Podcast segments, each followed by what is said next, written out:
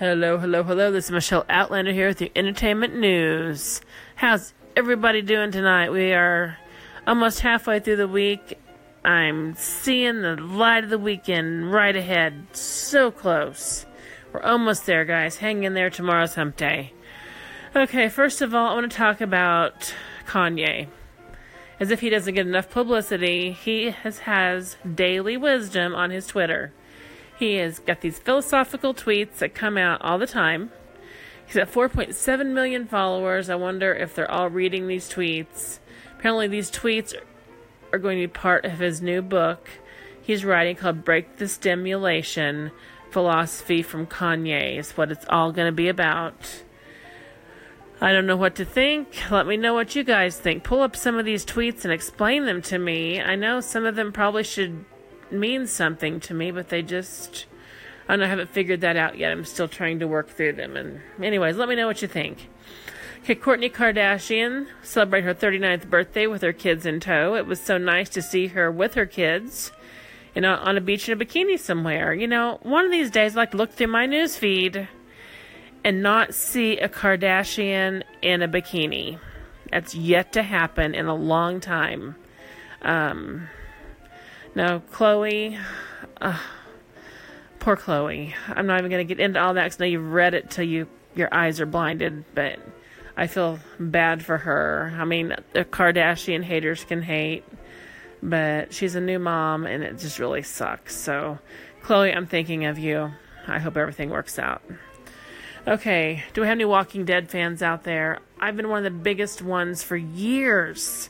I loved Walking Dead. You know, the the ratings, it kept my interest through season 6. Season 7, eh, I watched it. I watched it, like DVR watched it. I wasn't glued in front of it every night. Okay, season 8 premiere was this last Sunday night. And I have not watched any of season 8, maybe like half an episode. And I'm so disappointed in myself. I was one of the biggest Walking Dead fans. It's gotten stagnant, it's gotten wimpy, and it's obvious they're just trying to milk it out for the money they can get out of it. They need to end this thing gracefully. I mean, this show cannot go on forever. I mean, the ratings are dropping. I know it's a moneymaker, AMC, but ugh.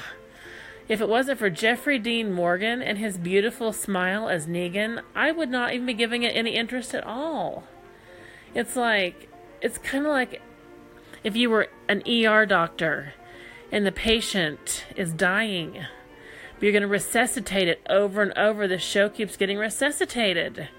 I mean, I know they got the cash train going, they're getting all the money they can out of it, but they need to respectively either do some exciting, fun stuff, get out of this slump, or just end it. Okay, I'm sorry. Fear the Walking Dead, it's made it for four seasons. I don't know how. I guess pure perseverance through the network because I don't know one person that watches it. I watched it once and I was in fear of falling asleep or biting my fingernails from boredom. So that's all a mystery to me, also. Okay, I'll leave you with a few exciting things. Steve Irwin is getting April 26th, getting a star on the Hollywood Walk of Fame. He deserves it. He was killed 2006 by a stingray when he was 44 years old. Um, Bindi Irwin, his daughter, will be there to at the ceremony to help accept this award and this prestigious star. He deserves it. He was a funny, good guy, loved nature, and he was everything was for a good cause. And this was just so nice to hear.